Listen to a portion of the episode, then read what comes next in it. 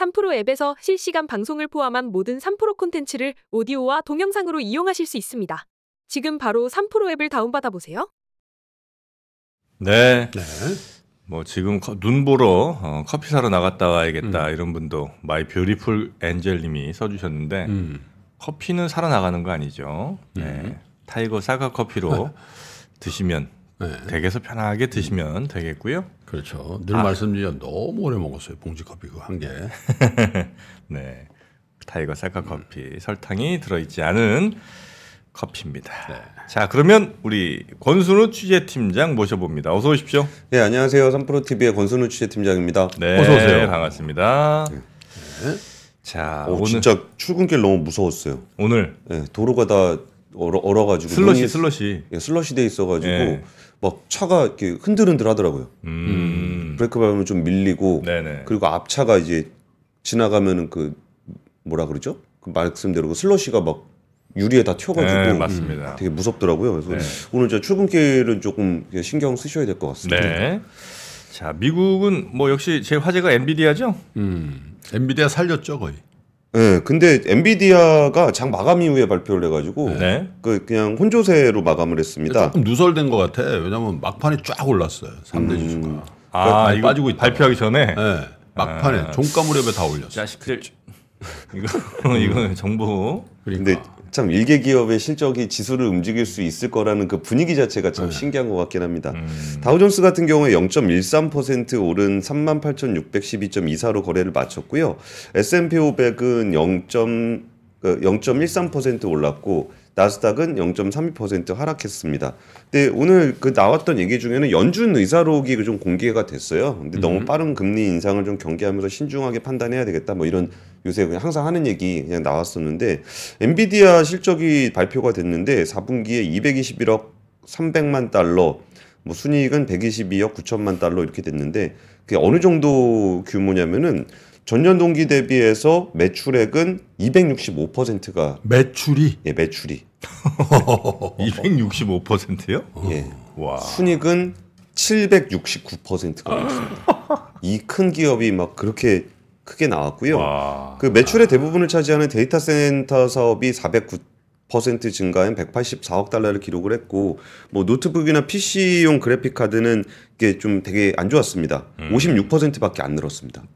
그러니까 데이터 센터에서 409%가 늘었으니까요. 와. 엔비디아에서는 그 실적에 대해서 어떻게 설명을 했냐면 미국이 첨단 AI 반도체를 중국에 수출하는 것을 제한하면서 데이터 센터 매출이 타격을 입었다. 음.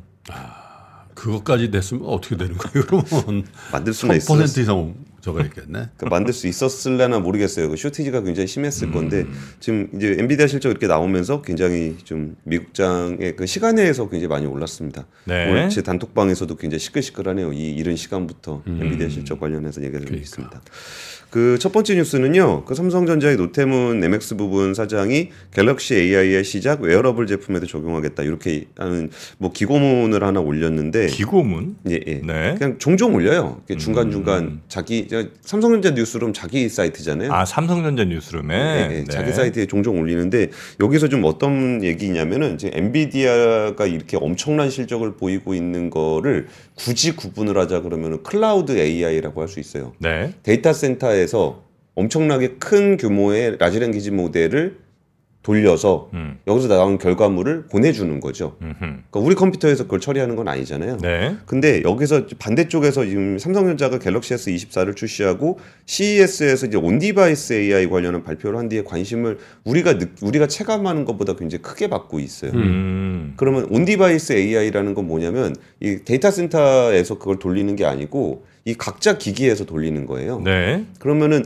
여기서 각자 기기에서 돌렸을 때 그 정도의 성능이 나올지에 대해서는 의문입니다. 그렇죠. 음. 예, 반도체의 성능이 그 정도가 안 나올 거거든요. 네. 그러면 language 모델을 훨씬 더 작은 사이즈로 AI 모델을 되게 작은 사이즈로 가져가야 될 건데 그거에 대해서는 아직까지 검증된 바가 없습니다만 음. 지금 이 cloud AI 쪽은 또 너무 비싸단 말이에요. 네. 그렇지. 그러니까 여기서 만약에 그 on-device AI 쪽이 좀 이게 뭔가의 기술적인 허들을 넘게 되면은 클라우드 AI가 관련될까 뭐 이런 고민들이 좀 있어요. 음. 근데 여기서 그때 삼성전자에서 그 지금도 이번에 노태문 사장이 얘기했던 것 중에 어 그 보안과 관련한 얘기들을 좀 했습니다. 보안과 개인정보 관리의 중요성에 대해 앞으로 투명성과 사용자 선택권 보장을 통해 갤럭시 제품의 보안과 개인정보 보호를 강화해 나갈 것. 이게 되게 별거 아닌 말처럼 들리시잖아요. 근데 여기서 보안이라는 부분들을 강조하는 이유가 on-device AI가 가지고 가질 수 있는 강점 중에 하나가 보안이 있어요. 뭐 예를 들면 그런 겁니다. 이게 우리가 그 네. 스마트 뭐 AI 스피커에다 대고 네. 그좀 더 이게 잘 좀 잘 돼갖고 어이 거기 오늘 너 사과 떨어졌으니까 쿠팡에다 사과 최저가로 주문해 줘라고 하면은 이거를 걔가 이제 딱 어, 사과에 대한 걸 검색하고 얘가 주문을 인식해갖고 주문을 갖다 지, 자기가 주문을 하고 이럴 수 있거든요. 아직은 아니지만 이거를 이제 그 LAM이라 그래가지고 이거 행동까지 액션까지 가는 모델이에요. 근데 그런 걸 했을 때 그 정보를 데이터 센터가 다 가져가서 네 모든 얘기를 학습하는 데 쓰시겠습니까? 라고 하는 거예요. 음. 그러니까 large language model이 훨씬 더 이게 좀 자- 정확도가 높고 하다라는 걸 알겠어. 네, 네, 네, 네. 근데 너 그 정보 다 그 걔네들 공부하는데 갖다 쓰게 할 거야? 네 정보를? 라고 하면은 굉장히 까름직하단 말이에요. 아, 근데 뭐 그럴 수도 있는데 사용자가 원하는 단어 보안과 이 공급자 혹은 뭐 삼성전자 이 노태문 사장이 얘기하는 그 보안은 별로 안 맞을 수도 있겠다. 왜냐하면 우리가 삼성이랑 애플폰 비교하면서 제일 신경 쓰는 것 중에 하나가 보안 문제잖아요. 근데 그 보안은 그런 내 데이터를 누군가 어떤 서버에서 막 갖다 쓸까봐 걱정하는 그 보안이 아니고 내가 무슨 아, 내 핸드폰 안에 있는 거. 뭐 그런 거 어디 털린다든지 이런 거에 대한 걱정이 크니까 이제 애플 선택하는 사람들 되게 많단 아니 나는 말이죠. 좀 달, 다르게 생각하는데. 네. 내가 진짜 이런 경험 있어요? 두 분도? 아, 내 친구랑 이렇게 얘기하고 있었어. 어떤 특정한 주제. 예를 들면 네. 뭐 아까 눈이 왔으니까 뭐 예를 들면 뭐 오타루다 이거야. 음. 뭐, 뭐 어? 네, 네. 삿포로 오타루 삿포로 얘기하는데 사, 삿포로 오타루 갑자기 삿포로 맥주 광고가 떠. 어, 그래서 페이스북 딱 보는데 그래서 뭐 둘이 깜짝 놀란 거야. 이거 뭐- 이게 들리나 이게 아, 그런 어, 경험 없어요? 있어요. 그건 맞아요. 있죠. 저도 있어요. 아, 소름 끼친 적이 너무 많아 그래가지고 야 이게 도대체 음. 나를 이렇게 다. 나를 이렇게 지켜보고 있나 빅브라더가 그래서 이제 여기서 나가는 그 보안은 네. 사실 이제 그거는 거의 제가 생각할 때 이제 거의 없어요. 걱정 안 해도 될 수준까지 가는 것 같고 오히려 우리의 말, 음. 우리의 행동 이런 게 이 안으로 들어가서 뭔가 음. 통제당하고 있다는 느낌. 어우 진짜 두렵더라고. 빅브라더 생각나고. 어, 그러면 그런 상황에서 응. 그럼 그 엄청나게 오픈 AI라든지 구글 같은 회사들이 제일 무서워하는 게 무엇일까라는 거에서 네. 제일 무서운 게 바로 그 고객 그 사람과 접촉해 있는 단말기를 가지고 있는 회사가 엄청나게 무서운 거예요. 그럴 것 같아요. 음. 그러니까 삼성전자가 on-device AI를 하겠다라는 게이 네. cloud AI를 하는 업체들 large language model을 하는 입장에서는 굉장히 부담스러운 겁니다. 네.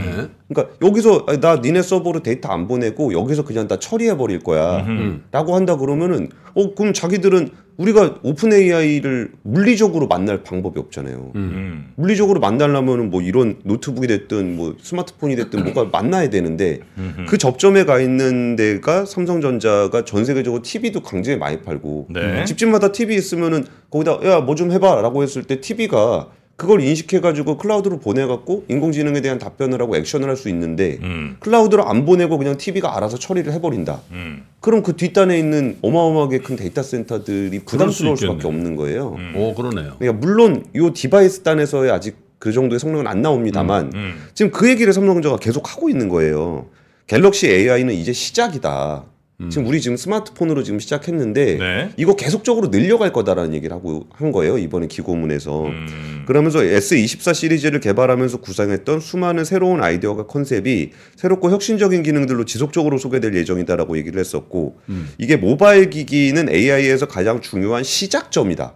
모바일 기기는 그리고서 이제 나온 얘기 중에 뭐 웨어러블 제품들의 AI 기술이 접목된다면 네. 그럼 wearable이라는 거는 뭐 이게 뭐 이- 이것도 있고 뭐 시계도 있고 뭐 그런 거 있잖아요. 그러면 이런 부분에서 다 AI를 처리해 버린다 그러면은 이제 AI 쪽 그 클라우드 업체 입장에서 좀 부담스러운 부분들이 있는데 그거를 안 그래도 스마트폰 보여준 것만으로도 굉장히 부담스러웠는데 노태문 사장이 이거는 시작이다. 우리는 wearable로 다 할 것이다. 라고 좀 얘기를 하고 있는 상황이 됐습니다. 야, 근데 포레스 블랙님 저 삼성 내부자 같은데 네. 권 기자님 말씀 다 좋은데 진짜 삼성이 어떤지 취재해 보세요. 이런 소리가 나오나? 아, 취재한 겁니다. 예, 한 하고 거예요. 계시죠. 예. 괜히 하는 소리 아닙니다. 네. 그리고 여기 얼- 시원한데. 그 얼마 전에 그 오픈 AI의 샘 알트먼이 한국에 와서 삼성전자 하이닉스 방문했었잖아요. 음.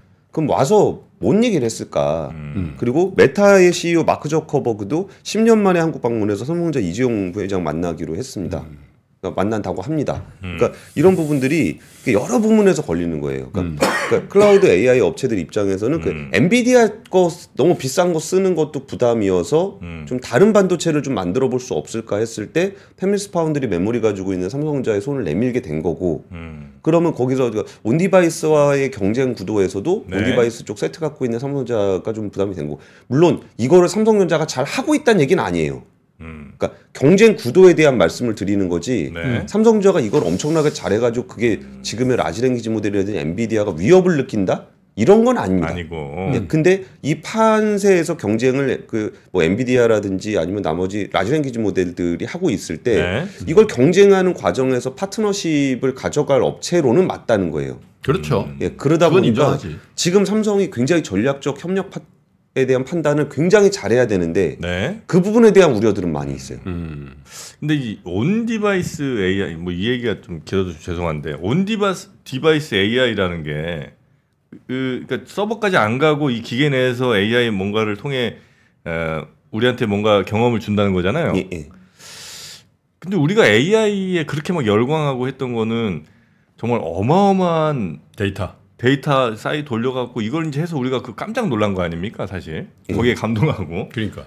근데 아무리 저 AI 칩 성능이 좋아지고 뭐 한다고 하더라도 음. 그런 경험을 device에서 줄 수 있냐 예를 들면 야, 전기 자동차가 이제 주먹만한 배터리로 앞으로 한 1000km씩 간대 라고 얘기하는 거랑 이건 너무 비슷한 거 아닌가 근데 정프로님 말씀이 맞습니다.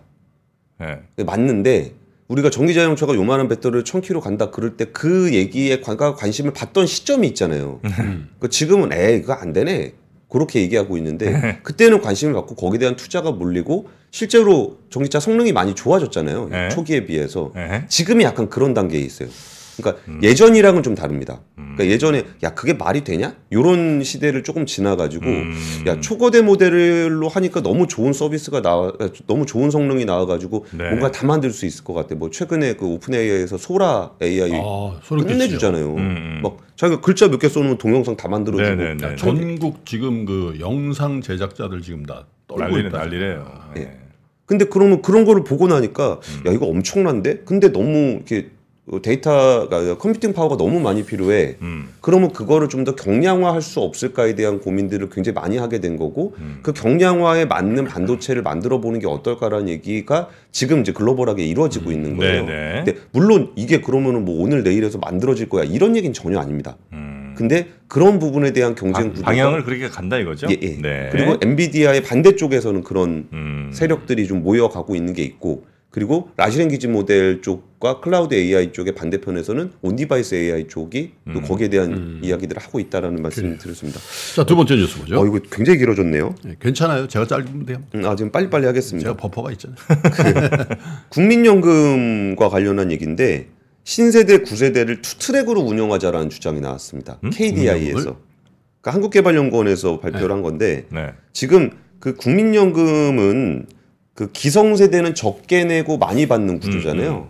그리고 이거를 만들 때 우리가 좀 산업화 시대, 경제 성장의 시대를 만들었던 우리의 어른 세대를 좀 지원하자는 취지가 국민연금에는 있었잖아요. 네네네. 근데 지금 분위기로는 그 안 그래도 좀 노령화 사회로 가서 노인들이 많아지는데 음. 우리는 그러면 적게 내고 적게 받는 정도가 아니라 많이 내고 적게 받는 정도가 아니라 고갈돼 갖고 많이 내고 못 받는 거 아니야라는 불안감이 음. 젊은 세대에 있잖아요. 네. 근데 연금 개혁은 또 근데 그렇다고 해서 이루어지지 않고 있는 상황이고 그러니까 그 시, 이강구 신승용 한국개발원 그러니까 KDI 연구위원이 발표한 얘기가 그 젊은 세대가 낸 국민연금은 돌려받을 수 있는 완전 적립식 신연금 제도를 도입하자는 겁니다. 그러니까 기존에 있는 연금은 연금대로 가고 음. 지금 새로 새로운 세대가 내는 연금은 분리를 해서 여기는 낸 것만큼 다 받아갈 수 있게끔 하고 그게 그럴 수 있나? 9세대는 빵꾸가 나잖아요. 네. 빵꾸 나면 어떻게 해? 그거 어차피 빵꾸 나는 거 그 나라 돈으로 메우라는 거죠. 아, 음, 신세대 돈으로 메우지 말고 예, 예. 신세대들이 워낙 불안해하니까 예. 이거 어차피 나중에 가서 빵꾸 나면은 그러니까 신세대들이 받아야 되는 돈이 빵꾸 나면 그거 어차피 재정으로 넣어야 되거든요. 네. 그러니까 그거 그냥 분리해서 기존에 빵꾸 난 거는 빵꾸 난 거대로 메우고 음. 지금 새로 시작하는 요 신세대의 그 연금은 그 1, 일로 맞춰서 그 뭐라 그러죠? 수익비, 보험료 대비 연금 받는 거를 1로 맞춰서 음. 지속 가능한 연금을 만들어라. 지금은 수익비가 1.4에서 2.8이다 보니까 이건 빵꾸가 날 수밖에 없는 구조라 이거는 세금으로 메우, 메우라는 거고 그러면 얼마가 필요하냐라고 추계를 해보니까 한 609조 원 정도가 필요하다는 거예요. 609조. 예, 근데 그 GDP의 거의 27% 정도 수준인데 네. 한해 예산이에요, 한해 예산. 아 근데 이거를 네. 이렇게 올해 그걸 다 한다 이거 아니잖아요. 그건 아니지. 예, 그게. 아니니까 근데 그 신세대, 구세대 연령 구분점이 어디예요? 그 연구에 따르면. 아 그렇게 95 구체적으로까지는 조금 더 연구가 필요한 거고 그러니까 컨셉입니다 컨셉. 음. 그래갖고 2046년쯤부터는 아, 약 13년간 GDP의 1에서 2% 정도의 재정 부담이 예상이 된다. 그래서 점진적으로 축소가 돼서 2080년 이후에는 거의 사라지게 될 거다라는 제안입니다. 아, 근데 나이를 나이를 정해놓지 않으면 600조 원이 나올 수가 없는 그러니까 거 아니에요? 나이 정해놨겠지. 뭐 예를 들어 뭐 한 40세 추계를 하려면. 40세 정도면 지금부터 40세가 뭐 신세대란 얘기, 구세대란 얘기예요. 신세대. 신세대지. 예. 신세대지. 40세까지는 뭐 신세대로 하고 정프로 밑으로 다 신세대일 거야. 왜냐면 정프로가 그 기치를 아. 하여튼 굉장히 강경한 국민연 엔타입 아. NPS 네, 그건 맞습니다. 예, 반국민연금 세대거든요. 됐으니까 그냥 다 낸 거 갖고 오라고. 나는 됐으니까 못 믿겠다고 여기를 나는 네 그런 생각이 조금 있습니다만 네, 그랬다 욕을 많이 사람이 먹었죠. 못한 사람이 아닌데 국민연금 굉장히 못났어. 음, 국민연금 국민연금 이사장 모셨을 때도 굉장히 신랄하게 하더만. 아 그때 국민연금 이사장 와서 아주 나한테 혼쭐이 나고 갔습니다. 결국 국회의원 됐잖아. 아 맞네. 아 그러네요. 아 참나. 여튼 아 그렇게 이제 two-track으로 가자는 컨셉이 제시가 됐다는 거죠. 예, 예. 네. 자 세 번째 뉴스 갑니다. 예, 세 번째 뉴스는 그 한국경제신문 단독 보도 내용인데 확정된 내용은 아니고 26일 날 value 프로그램에 담길 내용의 일부가 보도가 됐길래 좀이 내용들을 조금 소개를 해 드리려고 합니다. 배당을 확대한 기업에게 법인세를 감면해 주는 배당세 공제 제도 도입을 검토하겠다. 음. 괜찮은 느낌이 좀 일단 있죠. 감세 나왔어요. 예, 그러니까 투자액의 일정 비율을 세액 공제해 주는 것처럼 음. 그 배당 증가분에도 비슷한 방식으로 법인세를 깎아주겠다라는 음. 얘기입니다. 근데 와 이거 좀 굉장히 좋은 세금 좋은 제도인 것 같은데라는 생각을 좀 하셨을 것 같은데 좀 question mark가 들긴 되네. 왜냐하면 배당을 해줬는데 배당하면은 주주한테 준 거잖아. 예, 네. 주주는 사실 그, 그 이해관계자거든. 음. 그거를 정부가 또 인센티브를 줘서 법인세를 깎아준다. 그 조금 이상하긴 하죠. 그러면 이제 주식 투자 안 하는 사람 입장에서 야, 안 그래 좀 세수 부족인데 아. 주식 투자하는 데 그래도 그 대주주들도 있고 다 있을 거 아니야. 예, 배당을 예, 하는 게. 예, 예.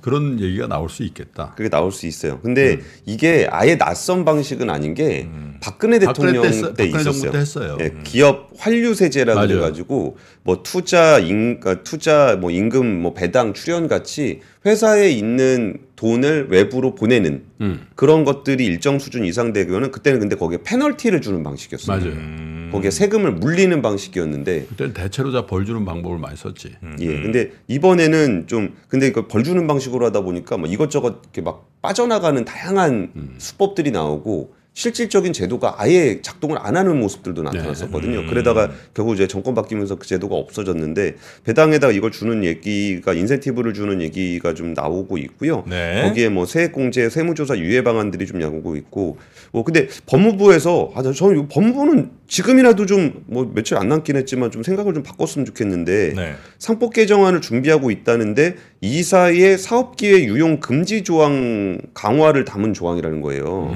근데 아니 그 이- 다들 얘기하는 게 왜 이사회에 주주에 대한 충실 의무 넣어달라고 그렇게 다들 얘기하고 있는데 왜 이거는 못 넣겠다고 지금 끝까지 버티고 있는지를 지난번에도 모르겠어요. 그랬거든. 지난번에 여의도에서 발표할 때도 예. 고개 빠져가지고 음. 김규식 변호사나 그 이남우 회장께서 야 이거 빠지면 이게 뭐 어? 이런 얘기들 많이 했었죠. 아 그래가지고 이거 왜 안 넣냐 그랬더니 그 주주의 충실 의무 같은 경우는 실질적인 효과가 없다. 음. 그러면 아 근데 이게 옛날에 그 이재용 에버랜드 그 전환사채 할 때 실제 법 법원에서 이것 때문에 판결이 갈라진 게 있었고 네. 지금까지도 그거에 영향을 많이 받고 있고 아니 그 속된 말로 그래 실질적인 업, 효과가 없다 치자고요. 실질적인 효과가 없으면 바꿔도 되잖아요. 음. 그럼 기업도 부담이 없다는 거 아니에요. 이거 네. 바꿔도. 근데 이거를 끝까지 안 하는 게 좀 잘 이해가 좀 안 갑니다. 음.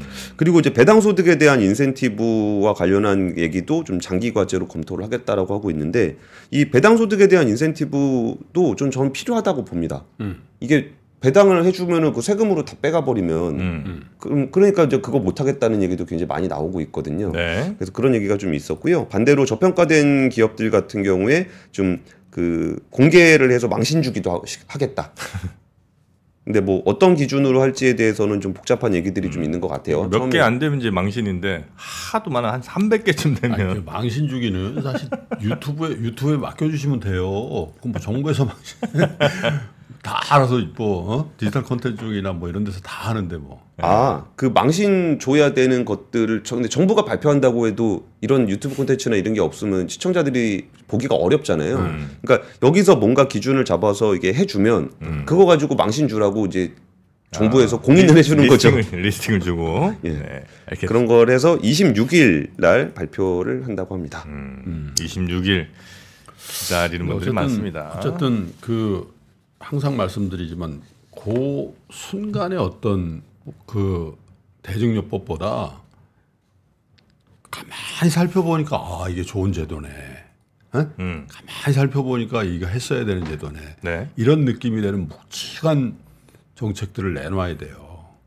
지금 요 국면에 뭐 탁탁 이런 게 아니라 음. 혹시 김주현 금융위원장이랑 짜고 오셨나요? 왜? 김주현 금융위원장이 어제 얘기한 게 딱 그 얘기예요. 일각에서 예상하는 것과 달리 밸류업 프로그램으로 주가 상승 효과가 즉각적으로 나타날 것으로 보지 않는다. 음. 장기적으로 기업 가치를 끌어올린다는 목표점을 두고서 정책을 마련하고 있다라고 말했습니다. 음. 금융 금융 당국자 입장에서는 당연히 그렇게 얘기해야 되는 것 맞아요. 음. 야, 우리 기다려봐, 우리가 주가 올려줄게 이렇게 얘기하면 안 되지. 그러나 효과는 주가에 반영되기를 바라죠. 음. 알겠습니다. 자, 그러면 아, 뉴스 3은 요 정도로 저희가 좀 마무리하고